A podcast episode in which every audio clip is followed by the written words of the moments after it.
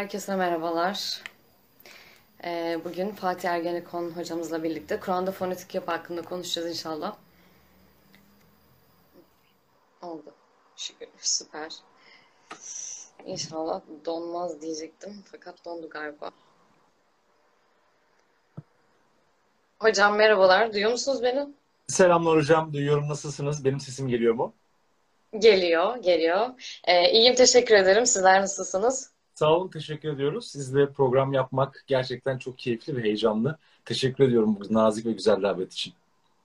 Bizim için de aynı şekilde. Teşekkür ederiz geldiğiniz için. Ee, şimdi ben yorumları kapatıyorum. Daha sağlıklı olması adına yayının. Ee, şimdi bugün e, Kur'an'da fonetik yapıdan bahsedeceğiz sizinle. Ee, Kur'an'ın dilsel özelliklerinden, metnin özelliklerinden, vahyin dilsel özelliklerin ya da bunu bilmenin bize faydalarından e, ya da Kur'an'ın kendine has üslubu olup olmamasından bahsedeceğiz inşallah. E, malum süremiz e, kısıtlı olduğu için ben direkt sözü size bırakayım. Siz de e, istediğiniz yerden konuya giriş yapın, yapmış olun. Teşekkür ediyorum hocam. Çok sağ olun. Şimdi hiç şüphesiz ki e, biz Kur'an'ı Rabbimizin gönderdiğine iman ediyoruz. Ancak burada Rabbimizin göndermiş olduğu vahyin ve Kur'an'ın e, özellikle bizim konumuzla ilgili olarak bence en önemli özelliklerinden biri Kur'an aslında bir metin değil bir hitaptır. Yani bir sözdür. Biz sadece elimizdeki vahyin e, sözün yazıya dökülmüş halini aslında okuyoruz. Şimdi sözle metin arasındaki en büyük farklar nelerdir? Mesela söz dediğiniz zaman vurgular vardır ses tonları vardır, tonlama vardır. E, işin içine daha böyle sanatsal özellikler girer. Ama e, sözü metne dönüştürdüğünüz zaman hele ki okuyan kişi eğer biraz edebiyattan, e, biraz sözden bir haberse e, ne yapacaktır? O mesajın, daha doğrusu o sözün vurgulamış olduğu şeyleri kaçıracaktır. İşte Kur'an'ın en önemli özelliklerinden bir tanesi söz iken yani metne dökülmüş olmasına karşın yine de o sözün özelliklerini kendi içerisinde barındırması. Özellikle işte bu akşam bizim fonetik yapı dediğimiz, seçtiğimiz bu şey aslında nedir? Ee, Kur'an'ın kelimelerin, cümlelerin ya da bazen harflerin işte fiziksel özellikleri, adeta müziğini biraz konuşmuş olacağız. Yani Kur'an'ın aslında e, mucizelerinden bir tanesi de kendi içindeki o edebiyatı ve üslubudur. Yani Kur'an gerçekten barındırmış olduğu tüm bu özellikleriyle karşısındakileri e, bir benzerini yani bir ayetin, bir surenin hatta on surenin bile karşısındakilerinin e, bunu yazmaktan aciz olduklarını vurgular. Hatta bununla ilgili meydan okur aslında Kur'an. Yani e, sadece bunu söylemez. Haydi o zaman işte bunun benzeri bir sure ya da on sure getirin der. İşte fonetik yapı dediğimiz zaman aslında bunu anlayacağız. Mesela bir örnek vereyim. Daha sonra yine madde madde değinmeye çalışacağım. Mesela e, tabii sesler vardır. Tabiatın sesleridir bunlar. Bunlar işte Arap dilinde bizatihi fiilin kendisi olurlar. Mesela e, Kur'an boğulma kelimesi için gark kelimesini kullanır ve şöyle der. Nahnu agrakne. Onları boğduk. E, boğduk derken orada gark diye bir ses vardır. Gark gark hani böyle insan boğulduğu zaman denizin altında böyle grup grup grup ses çıkartır ya. İşte Kur'an adeta onu tasvir eder bize. Yani okuyan kişi sanki o olayı yaşar. Yani oradakilerin o boğulma seslerini adeta işitiyormuş gibi. Hani bir tiyatroya giderseniz de e, tiyatroda bazen ses yok, e, görüntü yoktur ama ses vardır ya. İşte perdeler kapalıdır ama bir ses vardır. Zih, e, seyircinin zihnini adeta o oyuna, o sahneye hazırlar. Yani siz e, gözünüzde hayal edip canlandırmaya başlarsınız. Hatta o yüzden daha heyecanlıdır, daha çekicidir e, bu tarz gösteriler. Çünkü işin içerisinde siz varsınızdır orada. Artık siz hayal etmeye, üretmeye ve gözünüzde canlandırmaya başlarsınız. Tam da böyle işte aslında Kur'an e, adeta okurken yani şunu söylüyor, bunu yaşayabilirsin, bunu hissedebilirsin. Yani sen de aslında bu olayın merkezindesin miş gibi adeta bize bunları sunmuş oluyor. Hakikaten çok ilginç e, böyle özellikler var. Özellikle Seyit Kutub'un mesela anılarında böyle bir durum var. İşte Mısır'dan e, Amerika'ya bir e, gemi yolculuğu yaparlar. Orada ilk defa bir cuma namazı kılınacaktır. Tabii turistler böyle heyecanlı ve hayran bakışlarla olup biteni izlerler falan. İşte orada Seyit Kutup bir kadının oraya gelip ya bu okuduğunuz hangi müzikti ya da neydi bu deyip işte orada etkilendiğini anlatır anılarında, hatıralarında. Dolayısıyla gerçekten Kur'an'ın böylesine bir icazı var. Yani e, muciz yönü vardır diyebiliriz rahatlıkla. Ve tabii gerçekten Kur'an aslında bir şiir değildir. Yani böyle kafiyeler falan yoktur. Ama öyle ilginç bir şey ki Kur'an'ı nesir de diyemiyoruz. Yani bir düz yazı da değildir Kur'an. Gerçekten kendisine has, karşısındakini hayran bırakan bir üslup ve incelik var. Zaten birazdan da bunlara gireceğiz. Ancak şu bence unutulmamalı burada. Ee, şimdi tabii biz Arapça bilmiyoruz. Arapça bilmediğimiz için e, ilk Müslüman olan Arapların neler hissettiğini de tam olarak anlayamıyoruz diye düşünüyorum ben. Yani bizim okumamızla bunu anlayan bir insanın hayret ve şaşkınlığı gerçekten çok farklı ama ben hep burada şu örneği veririm. Biliyorsunuz Medine e, peygamberimizi görmeden Müslüman olmuştu. Yani peygamberimiz Medine'ye gittiği zaman zaten karşısında hazır bir kitle vardı. Müslüman olmuş bir kitle vardı. Hatta öylesine ki işte rivayetlerde şey anlatılır. İlk başta Medinelilerin Hazreti Ebu Bekir'i e, Hazreti Peygamber zannettiğini, daha sonra kendisine gelen teveccüh karşısında da Hazreti Ebu Bekir işte ben değilim, ben değilim, o o diye e, Hazreti Peygamber işaret ettiği söylenir. Oysa ki bunlar Müslümanlardı. Peki nasıl Müslüman oldular? Peygamberimizi görerek Müslüman olmadılar. Ya da onun tebliğiyle Müslüman olmadılar. Kur'an'a bakarak Müslüman oldular. Oradaki işte o Kur'an yiğitlerinin oradaki çabaları, oradaki mücadeleleri ve Kur'an'ı hem sözlü olarak hem de yaşantısal olarak yani hareketleriyle, eylemleriyle, fiilleriyle yaşayan Kur'an olmalarının sayesinde bir e, Müslümanlaşma neredeyse hemen hemen üçte ikisi Müslümanlaşmış bir Medine vardı orada ve insanlar gerçekten e, dinledikleri karşısında hayrete düşüyorlardı. Bu diyorlardı bir beşer sözü olamaz. Hatta zannediyorum e, peygamberimizi büyücü, işte sihirbaz demelerinin de aslında sebeplerinden bir tanesi buydu. Çünkü önünüzde bir e, işte metin var ya da Kur'an var ve e, hayret ediyorsunuz, hayretler içerisinde kalıyorsunuz. Yani bu nasıl olabilir ki? O zaman bu ya bir sihirbazdır ya bir büyücüdür. İşte ya da bir delidir, Mecnun. Yani tabii onlar Mecnun'u bizdeki gibi böyle delirmişlik değil de hani Mecnun yani cinlenmiş ya da ona bunu cinler vahyetmiş gibi bir e, algıyla bunu söylüyorlardı. Dolayısıyla e, böylesine bir durum var diyebiliriz örneklerimize geçmeden önce. Ee, çok e, güzel. Hocam bir de şey vardı. E, siz anlatırken böyle e, aklıma geldi. Cengiz Özakıncı'nın Dil ve Din kitabı var. Belki e, rast gelmişsinizdir. Buradan da tavsiye etmiş olalım. E, hani dediniz ya e, Kur'an bize o imgeyi oluşturur, kafamızda canlandırmamızı ister falan diye. E, şöyle bir örnek veriyor o da kitabında. E, bazen hani işittiğimiz şeyleri böyle kafamızda canlandırmayı biliyoruz. Hani birbirimize diyoruz ya dinle bak diyoruz. Dinle demek yerine bak diyoruz. Allah da bu metodu Kur'an'da kullanıyor diyor. E, hatta e, Kur'an'da işitmek yerine görmek diye çevrilen rey kelimesinden bahsediyor. Pek çok ayette kullanılıyor diyor. Bunlardan biri e, İbrahim 24'te kullanılıyor ve çok güzel bir ayet gerçekten. Şöyle başlıyor ayette. Görmedin mi Allah nasıl bir örnek verdi?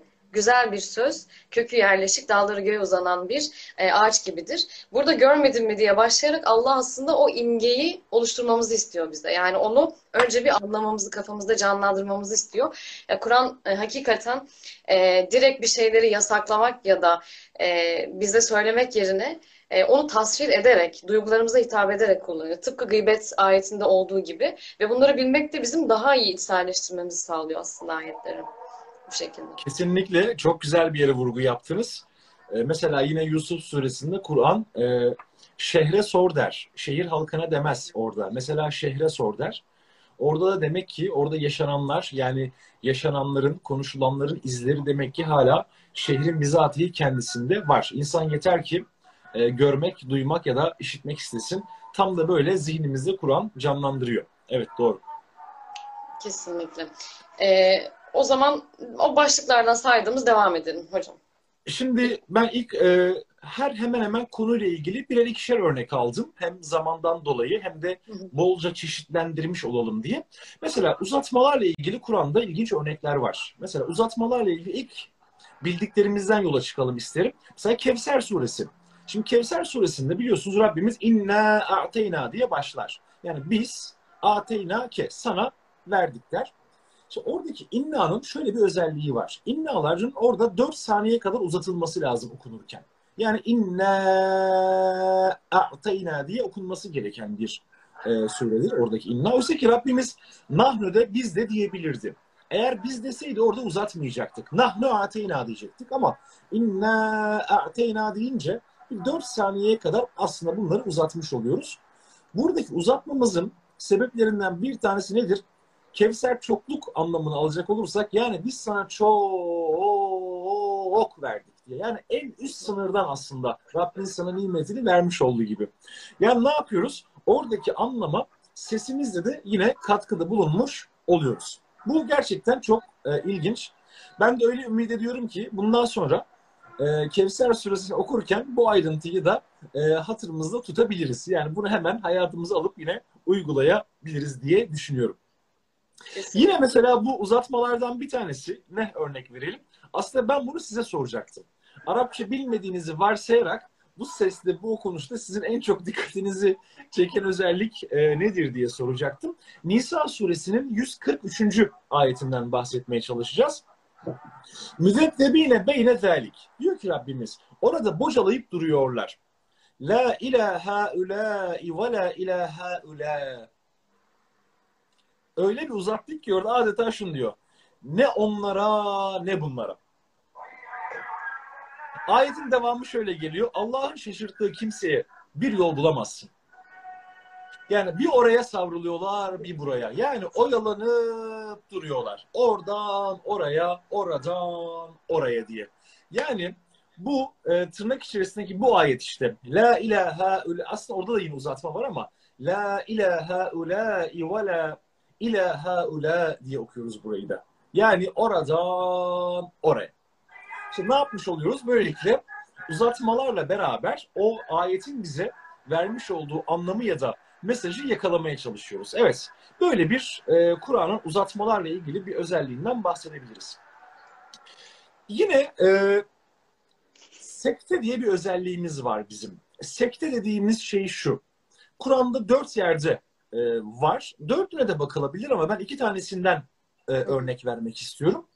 Sekte dediğimiz şey Kur'an okurken bir anda durmamız gerekiyor ama nefes almadan bir süre bekleyerek tekrar devam etmemiz gerekiyor. Okuyorum, geldim, durdum. Bir saniye kadar duruyorum ama nefes almadan tekrar ayetten devam ediyorum. Buna sekte diyoruz. Kur'an'da dört yerde var. Yine en çok bildiklerimizden yola çıkacağım. O da Yasin suresinin 52. ayetinde. Şimdi ayet şöyle başlıyor. Diyor ki, Kalu dediler ki, ya veylene min ba'sena min merkadine işte burada durmam gerekiyor. Min merkadine hâzâ mâ va'der rahman diye devam ediyor ayet. Şimdi durduğunuz yer çok ilginç. Orada ahireti tasvir ederken şöyle diyorlar. Kalo dediler ya veylene veil olsun yazıklar olsun bize. Min ba'sena bizi diriltti. Min merkadine şaşırıyorlar. Ahiret karşısındaki şaşkınlık. Hâzâ bu mâ va'der rahman. Rahman'ın vaat etmiş olduğu o şeydir, o gündür diye adeta böyle nefesleri kesiliyor. Tutuluyorlar, nefes alamıyorlar ve diyorlar ki ne oldu bize? Kim diyorlar bizi diriltti? E, bu kabirlerimizden, yatmış olduğumuz yerlerden işte orada hakikati anlıyorlar ve diyorlar ki Haze bu me o ki va'ader Rahman. Rahman'ın vaat etmiş olduğu şeydir. Orada dank ediyor ama Oradaki sekte çok ilginç. Yani şunu diyorlar. Adeta yutkunuyorlar. Min merkadine Hâzâ mâ va'adar rahman. İşte orada akıllarına gelmiş oluyor. Ee, tabii burada şu da çok ilginç. Bakın hocam Allah'ın vaat ettiği o şeydir demiyorlar. Rahman'ın vaat ettiği o şeydir diyorlar. Yani orada bile aslında iş işten geçmiş olmasına rağmen son bir adeta umut kırıntısı var. Diyorlar ki Rahman. Yani ola ki hani e, biz esmalardan o 99 tanesinden o Rahman olanın kapısını çalalım o gün. Evet. Belki diyorlar bize o kapı açılır. Hani hangi kapıyı çalarsanız o kapı açılır ya. Orada bile en azından bir ümit işte o şaşkınlık ve şok karşısında e, Rahman'ın kapısını çalıyorlar. Yani Kahhar'ın kapısını çalmıyorlar orada. Dolayısıyla hani dünyada da e, Rahman aslında bize tecelli etmiş, biz fark etmemişiz. Umarız ki burada da diye aslında orada yaşamış oldukları o şokun adeta okurken e, biz de bunu kulaklarımızla sanki duyabiliyoruz. Gibi. Yani Evet. etkileyici bir şey ya. Ben mesela şu anlatınca siz ben Arapça bilmiyorum. Eee, dolayısıyla Kur'an'ın bu mucizesinden de aslında haberim olmamış oluyor. Anlattıklarınızla ilk kez karşılaştığım şeyler. Eee, o yüzden yani bunları bilmek ciddi anlamda çok önemli bir şey yani. Bu da bir mucize, Allah'ın mucizesi dediğiniz gibi. İlginç. Tabii hocam şu da var. E, anlayarak okumanın tabii şöyle de avantajları var.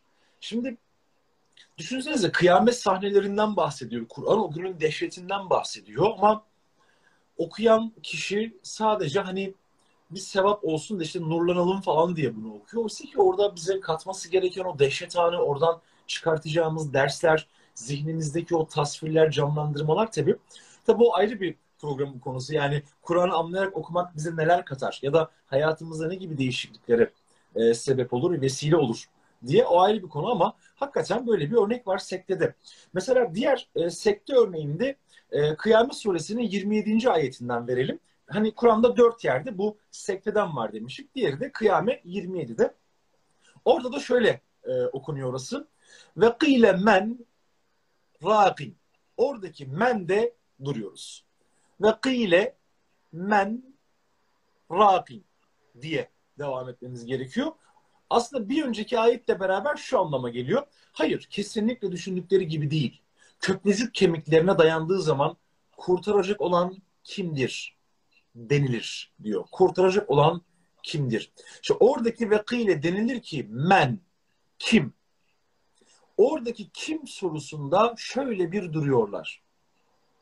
Kim, kim, kim diye duruluyor. Yani o günün yine e, dehşetinden, o günün sarsıntısından adeta böyle şaşırmış vaziyetteler. Yani biz kim zannetmiştik ki?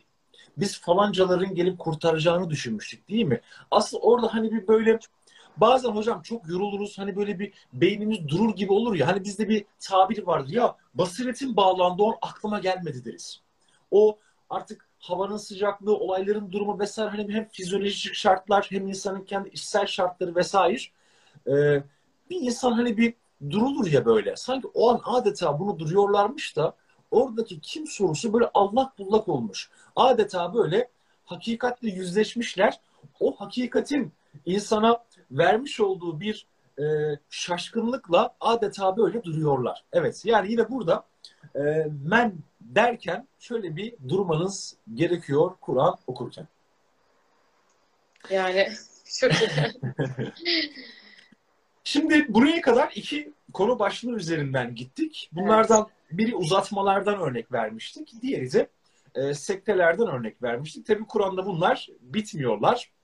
E, bir de Kur'an'ın bir örnek aldım buraya ama bu vakit kalırsa bunları daha da örneklendirmeyi planlıyorum.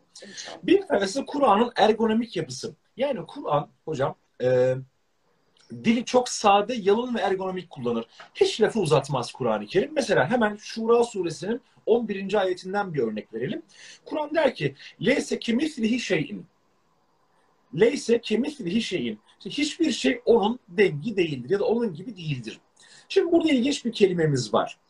E, kemislihi der Kur'an. Şimdi ke teşbih edatıdır, benzetmedir. Şimdi mislihi de benzetmedir. Şimdi ne yapıyoruz? Yani ikisini aynı anda mı kullanıyoruz? Yani misli benzer demek, ke de gibi demek Arapçada. Ee, mesela kel mercan, mercan gibi der Kur'an. Mesela kel eset bir tabirdir, aslan gibidir dersiniz. Aslında Kur'an o kadar ergonomik kullanıyor ki bunu. K de gibi demek, misli de gibi demek ama K sıfatlarında bir ortağının olmadığına, mislihi kendi zatında bir ortağı bulunmadığını işaret eder. Yani Kur'an aslında kullanmış olduğu bir harfle hiçbir şekilde Allah'ın sıfatlarında dahi bir ortağının olmayacağını ifade eder. Mislihi ise Allah'ın zatında asla bir ortağının bulunmayacağını aslında bize anlatmaya çalışır. Kur'an dilinin böyle ergonomik yapıları vardır. Mesela Kur'an yapısı, e, kelimelerinin cinsiyeti yoktur. Zevç erkekler için kullanılan eş tabiri. Zevce, zevce oradaki e fazlalığı kadınlar için kullanılan e, eş tabiridir. Arapçada bunlar ayrılırlar birbirlerinden. Zevç, zevce denir. Zevce e, kadınlar, zevç erkekler için kullanılır. İlginç olan şey Kur'an kadına da erkeğe de zevç diyor. Kadına zevce, erkeğe zevç demiyor. Neden? Çünkü kadınla erkeği ayırmıyor burada. Eş olarak görüyor da o yüzden. Yani Kur'an'ın çizmiş olduğu o aile tablosunda, o şemsiyenin altında zevç ya da zevce yoktur, tektir. Yani biri olmadan diğeri yarım kalan şey demektir. Biri olmadan diğeri eksik olan demek. Ancak birbirleriyle tamamlanan e, kavramlar olduğu için. Yani bir ayakkabının diğer yarısı gibi düşünülebilir. Evet. Şey, e, İbn Manzur sanırım öyle tanımlıyordu. Bir çift ayakkabının teki gibi. E, hatta e, şöyle bir şey vardı galiba. Yani biri olmadan diğeri olmaz. Aynı zamanda şey yerlerini de değiştiremez. O yüzden kadının ya da işte erkeğin e, direkt yani üstünlüğünden falan söz edemeyiz diye böyle bir eşitlik tanımı yapıyordu. E, o geldi aklıma. Ki sadece zevç kelimesinin lügat yani e, dil bilgisi sözlük anlamından yola çıkarak bunu yapabiliyorsunuz. Bir de Kur'an'ın bunu e, hem erkeği hem kadına ortak e, kullandığını düşünebiliriz. Tabii başka kelimeler de var böyle ama mesela huri kelimesi de aslında böyledir. Erkeği ya da dişisi yoktur. Bu da ortak bir e, kelimedir ama tabii bazen Kur'an'a olan e, cinsiyetçi ya da kültürel yaklaşımlarımız Kur'an'da hiç olmayacak anlamları çıkartıp bazı yanlış yorumlamalara da sebebiyet verebiliyor. Oysa ki Kur'an'da hem zevç olsun hem de Hocam şöyle de ilginç aslında bir durum var. Zevç demişken şimdi zevç eş demekti. Mesela Kur'an evliliklerini onaylamadığı, tasvip etmediği çiftlere zevç kelimesini kullanmaz. Mesela kadınlar için imraatün kelimesini kullanır. Kadın kelimesini kullanır mesela. Yine Firavun'un mesela eşi demez, Firavun'un kadını der ya da karısı der. Mesela imraatü firavne der. Yine Lut için de bunu kullanır. İmraatü Lut kavramını kullanır. Onları aslında onaylamaz. Onaylamadığı için orada yine Kur'an ne yapmaz? E, zevç kelimesini kullanmıyor diyebiliriz. Evet. E, bunlar bir ara oldu bize. Şimdi bazen Kur'an'da harflerin de bazı vurgularından bahsedebiliriz. Harflerde de vurgular vardır. Mesela şın harfi. Aslında her harfin bir takım karakteristik özellikleri vardır. E, çok bunların teknik detaylarına girmeyeceğim ama iki örnekle açmaya çalışayım. Mesela şın harfinde ilginç Rahman suresi 35. ayetini düşünelim. Ayet şöyle. Yursele aleykuma şuvazun. Yurselu aleykuma şuvazun min narin ve nuhasun fela tentesiran diyor Kur'an. Evet. Alevin her tarafa yayıldığında. Şimdi dikkat. Şuvazun min diye geliyor. Oradaki şüvezuna biz buna e, tefeşşi sıfatı diyoruz. Yani yaygınlık sıfatı. Alev öylesine yayıldığı bir an var ki orada biz bunu okurken şuvazun diye böyle diye adeta sanki böyle alev yayılıyormuş gibi. Bir de kelimenin sonunda orada bir zun vardı. O z Arapçadaki kalın olan z'dir o. Yani bu anlamıyla da alev hem yayılgandır hem de şuvazun derken ki aslında alevin şiddetinden Kur'an bize bahsetmiş olur. Yani Kur'an şiddetli ve yaygın alev demek yerine şuvazun kelimesini kullanarak bize o alevin hem yaygın olduğunu hem de şiddetli olduğunu e, anlatmaya çalışır. Nerede demiştik? Rahman suresinin 35. ayetinde böyle bir e, özellikten bahseder. Yine şın harfiyle ilgili bir örnek verelim. Bu da Taha suresinin 18. ayeti olsun. Burada Musa peygamberin diliyle bize Kur'an konuşuyor. Musa peygamber diyor ki Kale dedi ki hiye asaye bu benim asamdır. Evet bu meşhur bir ayetlerden bir tanesi. Etevakke aleyha ve ehuşşu biha ala. Bakın ehuşşu biha ehuşşu biha ala ganemi veliye diye devam ediyor ayet. Me'aribi uhra. O benim asamdır. Ben ona dayanırım ve onunla koyunlarıma yaprak silkerim. Yani silkeleme kelimesinde burada Kur'an ehuşşu biha ala. Ehuşşu biha derken onunla adeta o yaprakların silkelenmesindeki asayla hani böyle yapraklara böyle şşş diye bir ses çıkar ya. Adeta Kur'an burada Musa peygamber o kadar aslında bu işten anlatır ki yani o benim asamdır. Ben onunla hani o yaprakları silkelerim. İşte koyunlarım için ganemi e, derken o kadar bunu içten ve gerçekçi anlatıyor ki belki de bunu anlatırken o an eliyle bunu gösteriyor. Evet. İşte bu benim asam dışı. Bak bakın ben onunla bunları aslında bu yaprakları silkeliyorum derken bizatihi böyle Musa peygamber bunu uygulayarak gösteriyor. Yani velhasıl Kur'an yine bize burada bu kelimeyi seçerek ki bunun aslında alternatif kelimeleri de var. Niye mesela bu kelimeyi seçti, diğerlerini seçmedi gibi. Kur'an aslında bize bunu göstererek ne yapmış oluyor? O adeta bize Musa peygamberin o eylemini, o sözünü e, zihnimizde canlandırmış oluyor diyebiliriz. Şın harfinden de böylelikle e, iki tane örnek almış olalım. Evet. Ya bir de e, Müzzemmil suresinde Allah diyor ya ayetlerimi düşünerek okuyun diye. Aslında bunu yaparken yani Kur'an'ı okurken e, salt e, böyle yüzeysel okumak yerine gerçekten kavramlar üzerinden düşünüp ve bugün e, sizin anlattıklarınız üzerinden düşünüp okurken aslında Allah'ın o Müzzemmil 4'te söylediği şeyi e, yerine getirmiş oluyoruz. Yani o ayette hani Allah e, şöyle diyebilir, direkt ayetlerimi okuyun diyebilirdi ama üzerine düşünerek okumak demek aslında tam olarak anlattıklarınız üzerine tefekkür edemek, ederek okumak demek.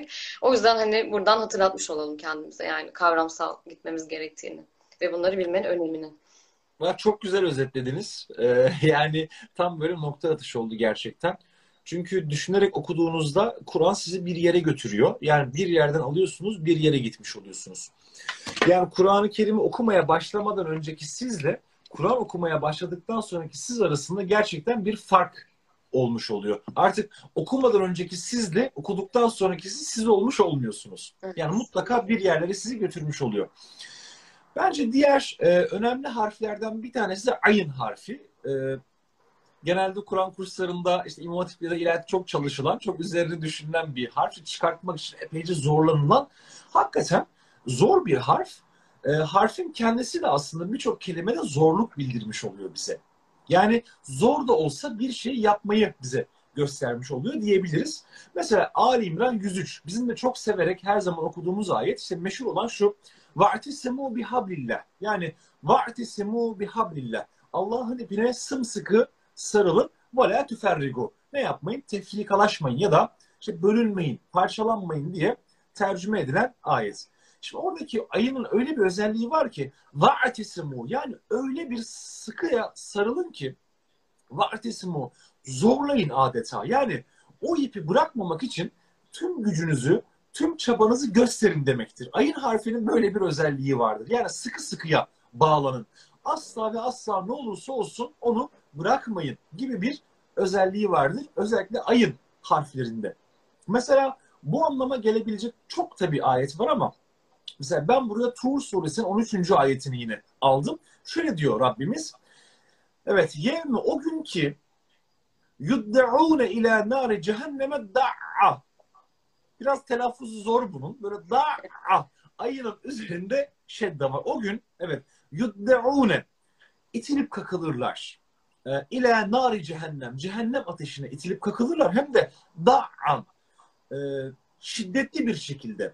Bakın yine burada mesela ayın harfinde bir şiddet olayı var. Aslında buradaki da'an şu anlama geliyor. İki özelliğinden bahsedebiliyoruz. Bir, insanın kendi iradesinin olmaması. Çünkü insan ateşe itilirken asla kendi iradesiyle o ateşe gitmeyecektir.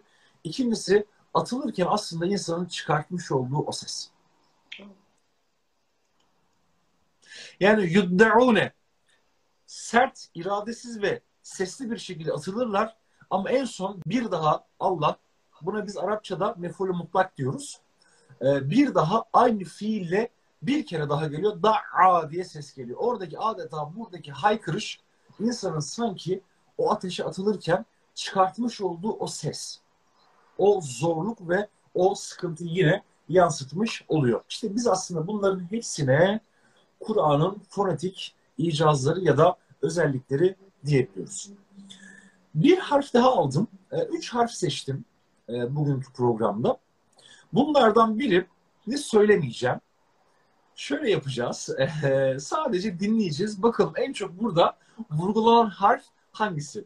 Şimdi adeta böyle gözümüzü kapatıp böyle gönül sesiyle dinlemeye çalışacağız. Kamer suresinin 19. ayetiyle başlayacağım. Şöyle buyuruyor Rabbimiz.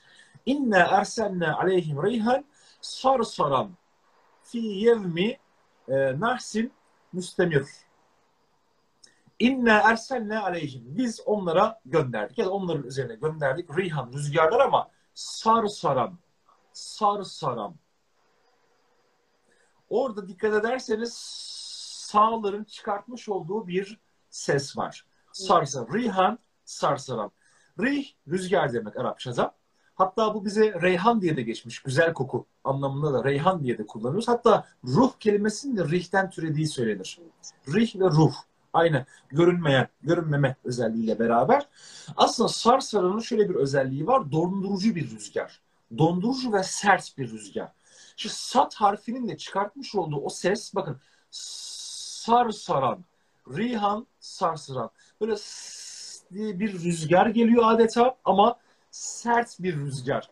Yani dondurucu bir rüzgar özelliğinden bahsetmiş oluyoruz. Aynı kelimeyi aslında üç yerde Kur'an'da geçer. Diğer geçmiş olduğu yerde Hakka suresinin 6. ayeti. Orada da yine şöyle geçer. İnna erselne aleyhim rihan sarsaran fi yevmi nahsin özür dilerim. E, ve emme adun fe ehliku bi ruhin sarsarin diye de orada geçer. At kavmi ise uğultulu kasıp kavuran bir fırtınayla mahvedildiler diye at kavminin üzerine gelmiş olan rüzgarın yine sıfatı olarak burada sarsaran sıfatı e, kullanılmış oluyor.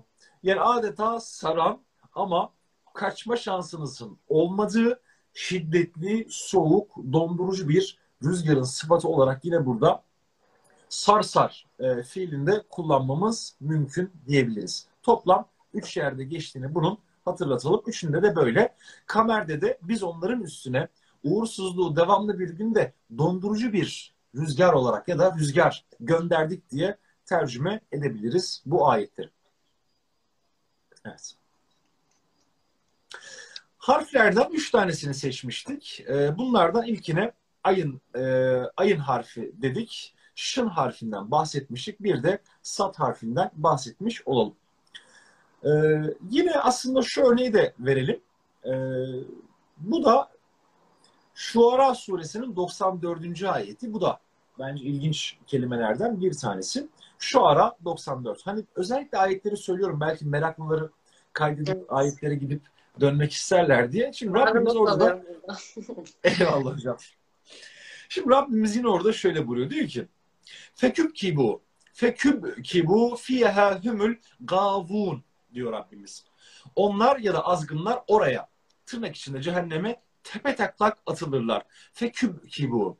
Küp ki bu. Böyle küp gibi. Hani güp güp güp güp gibi böyle adeta böyle tepe taklak atılırlar. Küp ki bu derken yine oradaki B'nin vurgusu e, ön plana çıkar. Aynı ne gibidir hocam bu? Tıpkı Yusuf suresinde işte kardeşlerin kuyuya velguhu fi gayabetil cübb demeleri gibi. Oradaki cübb kuyu, bakın bir de kuyu demektir. Mesela orada Kur'an hatta üç tane eş anlamlı kelime olmasına rağmen Kur'an velguhu fi gayabetil cübb der. Onu cübbe attılar, kuyuya attılar. İşte oradaki cübb, o B'nin vurgusu aslında nedir? Böyle Yusuf'un kuyuya düşme sesidir. Hani böyle duru suya bir şey atarsınız ya böyle bö, bö, bö, bö, bö diye bir ses çıkartır. Aynen orada Yusuf peygamberin kuyuya düşme sesini e, Kur'an bize yansıtır. Yani Kur'an Yusuf kuyuya düştü demez. Cüb ifadesini kullanır. Biz o B'nin vurgusundan Yusuf'un kuyuya düştüğünü anlamış oluruz. Tabi burada Yusuf peygamber olumlu bir örnek ve olumlu bir şahsiyet olduğu için bunu kullanır ama e, küffar için ise ahirette feküb ki bu der onların adeta oraya tepe taklak e, atılacakları günü bize yansıtmış olur e, Kur'an diyebiliriz. Evet bu da yine bir vurgu. Böyle e, buna tecvidde kalkale deniyor. Bazı vurgu harfleri vardır. Mesela İhlas suresinin sonu da öyle okunur. Ehad, Samed, Lem yelid ve lem yuled. Aslında buradaki sertliği de ben hep şöyle anlayıp yorumlamışımdır. Özellikle İhlas suresinde. Şimdi İhlas suresi öyle bir sure ki hocam. Adeta Allah kimdir sorusunun cevabını veriyor bize. O yüzden İhlas yani Tevhid suresi çok önemli, çok önemli. Yani şimdi şöyle bir şey, ya Kur'an'daki tüm ayetler önemli değil mi? Elbette ki hepsi çok önemli. Kur'an sözlerin başıdır. Bu çok önemli bir şey. Kur'an tüm sözlerin başıdır. Kur'an sözlerinin başı ise Allah'tan bahseden ayetlerdir. Evet. Onun başı nedir? O da Allah'ı anlatan, Allah'tan yani tevhidden bahseden ayetlerdir diyebiliriz. Bu anlamıyla İhlas suresi tam bir tevhid suresi. Öylesine önemlidir ki o yüzden hep böyle bakın şöyle biter. Ehad tektir. Samed asla hiçbir şeye muhtaç değildir. Lem yerid doğmamıştır ve lem yuled doğurmamıştır ya da doğurtmamıştır. Diğer bir tesise atfen eğer söyleyeceksek işte velem yekullehu kufufen ehad Bakın hep böyle bir sertlikle biter. Adeta böyle zihninize kazır. Kim olduğunu yani Rabbimizin kim olduğunu bunu asla unutma. Yani Allah kimdir? İşte Allah şudur, şudur, şudur diye sıralanır. Bu şekilde adeta zihnimize kazır. Belki bir parantez açmak gerekir. Üç olumluya, üç olumsuz yargı burada çok önemli İhlas suresinde. Yani ehad Allah'tır, ehattır, tektir, samettir. Üç olumlu yargı. Lem yelit doğmamıştır. Ve lem yulet doğurtmamıştır. İkinci olumsuz. Ve lem yekullehu küfüven ehad. Hiçbir şey onun benzeri dengi değildir derken üç tane de olumsuz yargı var. Bu da genellikle tevhidin üç olumlu yanıyla e, şirkin üç özelliğine atıf olarak kullanılır. Hatta biliyorsunuz işte bunlarda sebep sonuç zinciri de eklenir. Yani e, Allah'tır, Allah'sa ehattır, ehat olmasını gerektirir. E, ehatsa eğer samettir de. O zaman bu aynı zamanda bunu. E, sametse doğmadı, e, doğmayan bir varlıksa doğurtmamıştır. O zaman bunların hiçbir eşi ya da benzeri yoktur. Ya da tersine alalım. E, hiçbir eşi benzeri dengi yoksa o zaman doğurtmamıştır. E, doğurtmadıysa doğmamıştır. E, doğmaması o zaman samettir. Yani bir şey çıkamaz, bir şey giremez, muhtaç değildir. Ve o zaman o ehattır, tektir. E, tekse tüm bunlar aslında Allah'tır. Bu anlamda böyle iç içe geçirilmiş 35 tane İhlas suresinden bahsedilebilir tüm kombinasyonlarıyla beraber. Yani Kur'an kelimelerinin ve surelerinin birbirleriyle de böylesine ilişkilerinden bahsedebiliriz. Evet. evet. E, zıttıyla anlatma yöntemi Kur'an'da çok var. Hani bir şeyi zıttıyla anlıyoruz ya genelde bizde. Evet. E, Kur'an'da kullanılan bir metot yani. Oraya da dikkat kesilebiliriz. Eğer bir kavram üzerine çalışıyorsak hemen onun zıttını aramaya yönelik bir şey olduğu zaman o e, bahsettiğiniz şeyde daha iyi insan kavrayabiliyor. Düzlemde. Gerçekten de öyle. Mesela Kur'an'da e, bir yerde cennetten bahsediyorsa mutlaka cehennemden de bir şekilde evet. bahsediliyor. Gecenin varlığından bahsedilen yerlerde mutlaka gündüzün varlığı ya da işte ilimle cehalet gibi böyle zıt kutupluluk gerçekten Kur'an'ın anlatım üsluplarından e, bir tanesi rahmetiyle rahmetinden bahsettikten sonra azabından bahsetmesi yine aslında insanın rahmetini Allah'ın e, suistimal edeceğini bildiğinin tabii ki şeyinde e, azabı da hatırlatıyor. Evet ben sonsuz merhamet sahibiyim ama benim azabım da var bir yandan şeklinde Allah bize hatırlatmış oluyor. Yani sakın ona güvenmeyin. Yani güvenin evet. inanın ama yani ne de olsa yapar etmeyin. suistimal etmeyin. Evet. Aynen. Yine bence e, Kur'an'daki hocam bu e, fonetik kelimelerden bir tanesi tafea kelimesi. Böyle tıf diye bir kelime var. Tıf. Bu da ateşin sönme kelimelerinden bir tanesi. E, bu kelime de Kur'an'da üç yerde kullanılıyor. Üç yerde de mecaz olarak kullanılıyor. Şimdi ateşin e, sönmesinin çeşitli özellikleri var. Mesela oksijensiz kalarak sönmesi ayrı bir kelimeyle ifade edilir. Dışarıdan gelen bir müdahaleyle veya suyla mesela bunun sönmesi farklı kelimelerle ifade edilir. Böylesine mesela hamd diye bir kelime var. Hamd olan değil de h'la yazılan bir kelime var. Hamede. Hamd bu da mesela e, bir ateşin sönmesi olarak kullanılır ama Kur'an bu e, tafea, tıf kelimesini üç yerde kullanır. Üçünde de mecaz olarak kullanıyor ki çok yakın ifadelerde kullanılır bunlar. Mesela bunlardan bir tanesi Saf suresinin 8. ayetinde şöyle aslında buyuruyor Rabbimiz. Yuridune li yudfi'une li yudfi'une adeta istiyorlar. Neyi söndürmek istiyorlar? Nurallahi. Allah'ın nurunu söndürmek istiyorlar. Bir effahihim ağızlarıyla. Evet ağızlarıyla Allah'ın nurunu ne, ne, ne yapmak istiyorlar? Li yudfi'une. Tıflamak istiyorlar. Yani tıflatmak. Yani söndürmek istiyorlar diyor Rabbimiz.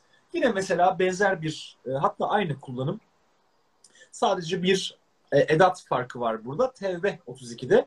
Burada da yuridune en yutfi'u diye kullanıyor burada Rabbimiz. Ey yutfi'u yine e, söndürmek istiyorlar. E, Nurallahi Allah'ın nurun demiş Rabbimiz. Bu da yine doğal seslerden bir tanesi.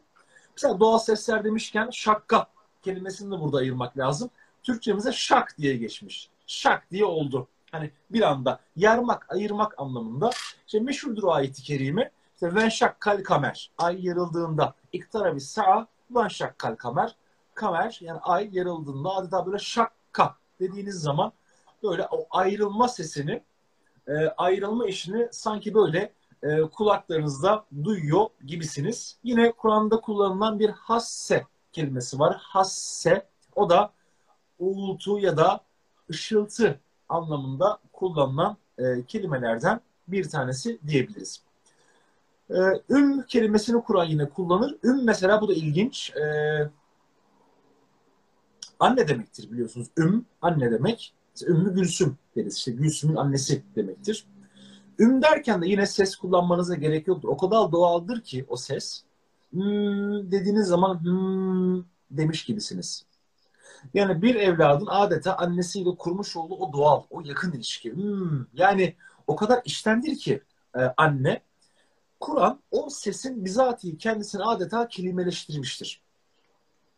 Ve bu şekilde bir e, kullanıma sunmuştur diyebiliriz. Evet bu da yine e, Kur'an'ın özelliklerinden bir tanesi diyebiliriz. E, bunların dışında bir e, özellikten daha bahsetmek istiyorum. Belki bu da ayrı bir yine konu olacak e, özelliklerden bir tanesi ama Kur'an'ın bir de iştikak özellikleri vardır. E, iştikak özellikleri şu. Kelimelerin birbirleriyle uyumları diyebiliriz. Bunlardan bir tanesini ibdal diyoruz. Harflerin birbirine benzetilmesi. Şimdi e, iptalde şöyle bir örnek verelim. Kur'an'da e, sabır üç farklı edatta üç farklı anlamda kullanılıyor. Mesela sabera fiili li ile kullanıldığı zaman e, hayır ve ibadet üzerine direnme anlamında kullanılıyor. Yani her sabır susmak ya da pusmak anlamında kullanılmaz Kur'an-ı Kerim'de. Mesela sabera li ile kullanıldığında hayır, hasenat ve ibadet üzere direnme anlamlarında kullanılıyor. Mesela an diye bir edatımız var. An edatıyla kullanıldığında daha çok e, musibetlere veya zorluklara göğüs germe anlamında Kur'an'da kullanılıyor gibi. Mesela bir edatıyla tüm bunların hepsini kapsayan bir kullanım var e, Kur'an'da. Saberaların böyle bir özelliği var. Kur'an mesela bir yerde özellikle Meryem suresinin 25. ayetinde Vestabir ibadetihi der. Vestabir kullanmaz. Aslında doğrusu vestabir şeklinde olması gerekirken Kur'an bunu vestabir diye T harfiyle kullanır. T harfiyle kullanmaz Kur'an bunu. Bazı hatta burada gramer hatası mı var demişler. Yani vestebir demesi gerekirken niçin orada vestabir, sabret diye e, kullanmış ki burada diye hata bile aranmış burada. Oysa ki tı harfinin bir özelliği T'ye göre tı en kalınıdır. En kalın olması demek şu demek. Daha çok vurgu vardır ve daha ısrarlı olarak gelmiştir. Vestabir dediğiniz zaman vespir gibi değil. Vestabir. Yani iyice sabret. Sabrın en üst limitten kullan. Asla sabretmeyenlerden olma diye Kur'an aslında bu kelimelere harfler ekleyerek o fiilin, o emrin anlamını güçlendirmiş oluyor. En e, büyük özelliklerinden bir tanesi Kur'an'ın o kök anlama harfler ekleyerek manayı kuvvetlendirmesi. Vesbir demek yerine vestebir de demiyor, vestabir diyor. En üst limitten Kur'an bunu kullanmış oluyor. Yani sabrın en zirve noktasını yap. Nerede? Ve ibadetihi. ibadetlerinde ya da kulluğunda demiş oluyor Kur'an. Mesela çok ilginç. Fikir Türkçemizde kullanılıyor. Fikir. Mesela Kur'an e, fekkere fiilini bir yerde kullanır, o da olumsuz olarak kullanır. Onun yerine Kur'an bize tefekkereyi kullanır.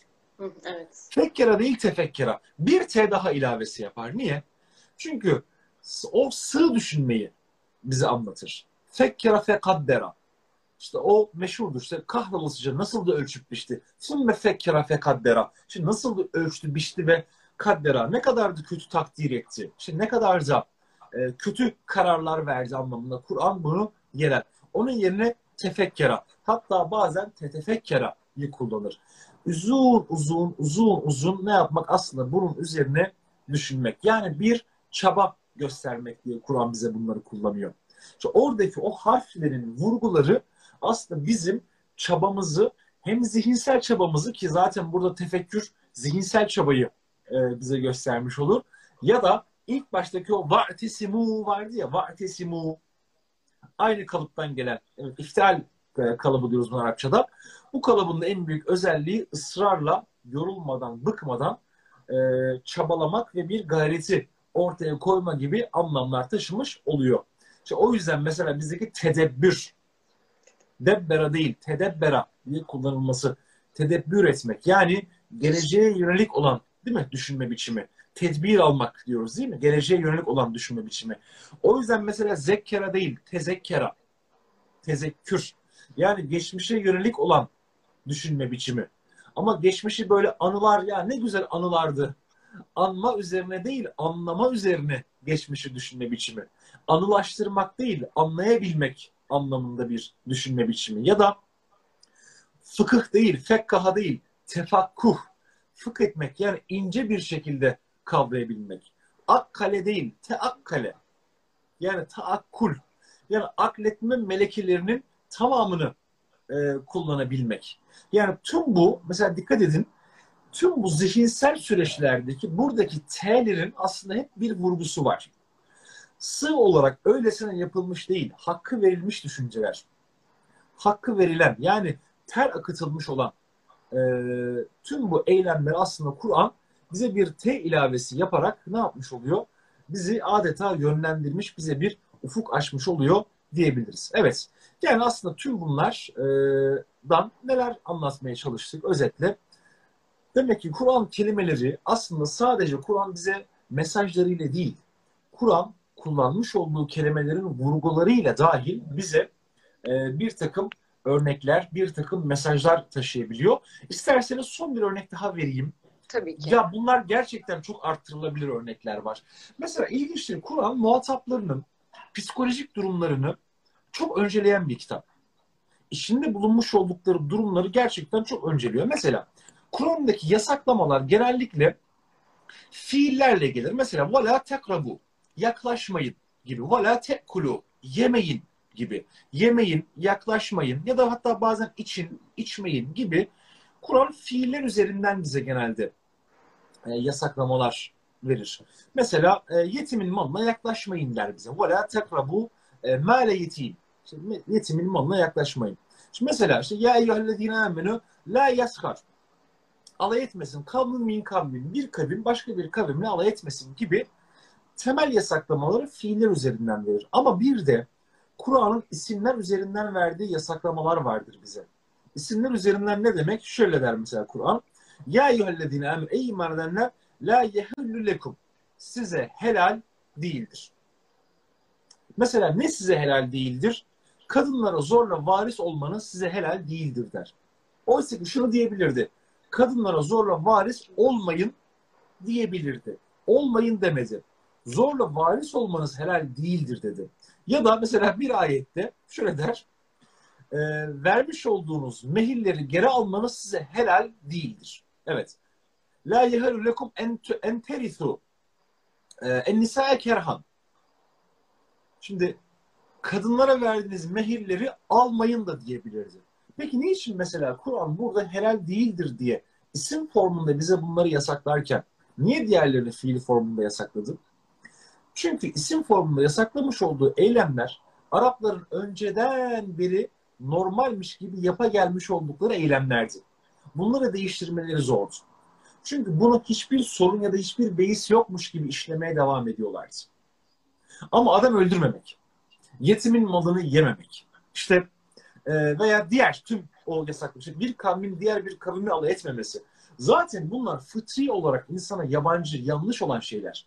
Yani bunlar sadece İslam'ın değil, insanlığın da aslında yasaklamış olduğu şeyler. Yani birilerinin birileri için, birileri arkasını alay etmemeleri için Müslüman olmalarına gerek yok. Zaten insanlığın bir gereği olarak bir kişinin bir kişiyle alay etmemesi gerekir. Yani bunu Rabbimiz söylemeseydi, böyle bir yasak olmasaydı birilerinin birileriyle alay edebilmesi mübah mı olacaktı? Ya da yetimin malını yemek normal mi gözükecekti? Zaten bu insanlık tarihinden beri fıtri olarak insanın fıtraten e, yapmaması gereken bir yanlış idi. O yüzden Kur'an bunları zaten fiille yasaklamış ama işte yeti, e, kadınlara zorla varis olunması ya da işte mehir olarak verildiklerinin geri alınması ki bunlar da belki e, üzerinde ayrıca durulmasını gerektirecek konular ama bunlar o kadar normalleşmiş ki toplum içerisinde Rabbimiz o yüzden bunları normal fiiller gibi yasaklamamış. Yani yasaklarda bile Rabbimizin bizden yapmamamızı istemiş olduğu şeylerde bile aslında muhatabın o anki psikolojik ve sosyokültürel durumunu Rabbimiz mutlaka e, bas alıyor. İşte aslında buradan şu dersleri ya da şu hikmetleri çıkartmamız gerekebiliyor. Rabbimiz bile bir toplumu inşa ederken onların kendi içerisinde bulunmuş olduğu sosyal durumu öne alıyor. Biz niçin insanlara bir şeyleri tebliğ ederken bu kadar keskin, bu kadar net, hiç muhatabın psikolojik, sosyal durumunu gözetmeden böyle takır takır takır takır takır takır emir yağdırır gibi dini sadece emirlerden ya da yasaklardan ibaretmişçesine hep dinin bu taraflarını ön plana çıkartıyoruz ya da doğruyu mu yapıyoruz? Son bir örnek vereyim psikolojik durumla alakalı. Işığa kelimesi üzerine e, çokça anlamlar verilmiş Kur'an'da. Gece denmiş, işte hatta yatsı namazı içinde kullanılır. Kimileri akşam demiş. Bazen karanlık anlamlarında da kullanılmış. Yusuf suresinde biliyorsunuz hatta cük örneğini vermiştik ya. Şimdi kardeşler Yusuf'u kuyuya attılar. Döndüklerinde çok ilginç. Kur'an onların dönmelerini ifade eden kelimeyi işa olarak kullanıyor. Şimdi kimileri gece döndüler, kimileri akşam döndüler, işte kimileri yatsıyla beraber döndüler der. Aslında orada Kur'an mesajı şunu veriyor. Diyor ki en önemli şey güneş yokken karanlıkta döndüler. Niçin? Çünkü babalarına yalan söyleyecekler. Babalarına yalan söyleyecekler ya. Babalarına yalan söylerken yalan söyleyen kişinin yüzünde ve davranışlarında, gözlerinde babalarını kaçıracaklar. Babaları o huy değişimlerini, işte yüzün kızarması, gözlerini kaçırma gibi davranışları aslında e, görmesinler diye özellikle karanlıkta gidiyorlar. Çünkü insan en zor yolanı ne zaman söyler? Karşınızdayken söyler. En kolay yazarak, ikinci kolaylık sesle ama en zoru bunun görüntüyle birebirdir. Şu onlar da aslında özellikle karanlıkta dönüyorlar ki babalar o davranışlarından, heyecanlarından ya da titremelerinden bunu anlamasınlar diye. Dolayısıyla e, bir yanlış yapıyorlar ama ne olursa olsun bir peygamber çocukları, babaları peygamber. Babalarının babası peygamber, babalarının babalarının babası da peygamber. Üç nesil peygamber gelmişler ve bir günah işlemişler. Ne olursa olsun o günahın o insana yaratmış olduğu panik havasını e, davranışlarında ve hareketlerinde taşıyorlar. Dolayısıyla Kur'an aslında e, hem muhatabın psikolojik yönünde gözetmiş olur, eylemleriyle ya da emir ve nehileriyle aynı zamanda Kur'an'ın psikolojik tefsir yönünde vardır diyelim. Evet. Ee, bu psikolojik yönde yani duygulara hitap etmesi noktasında aklıma hep şu ayetler geliyor benim de. Ee, İnşirah suresi ve Dua suresinde. Ee, özellikle Dua suresinin dördüncü ayeti.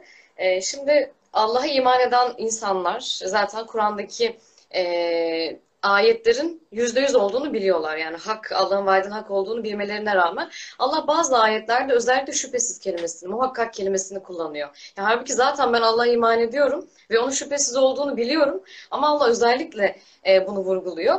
Bunu vurguladığım e, ayetlerden biri de işte o bahsettiğim dördüncü ayet diyor ki Allah e, muhakkak ki sonrası öncesinden çok daha hayırlı olacak diyor. Çünkü e, özellikle bu Allah'ın muhakkak ya da şüphesiz kullandığı ayetler insanların bence ikna olmasının zor olduğu, biraz daha ikna olmasının zor olduğu ayetler ve Allah özellikle bunu vurgulayarak aslında bizi ikna etmeye çalışıyor.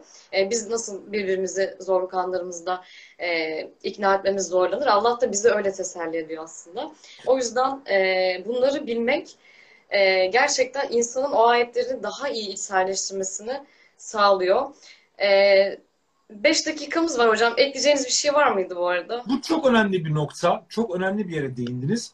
Şimdi onların en büyük özelliği onlar yaşıyorlardı ve yaşarken Kur'an hayatlarına dahil oluyordu, müdahale ediyordu. Ve hala inmeye devam ediyor. O yüzden mesela ey iman edenler ayetleri geldiği zaman sahabenin birçoğu e, buyur ya Rabbi derlermiş.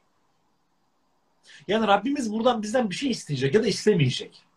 E, dolayısıyla içselleştiriyorlar vahyi.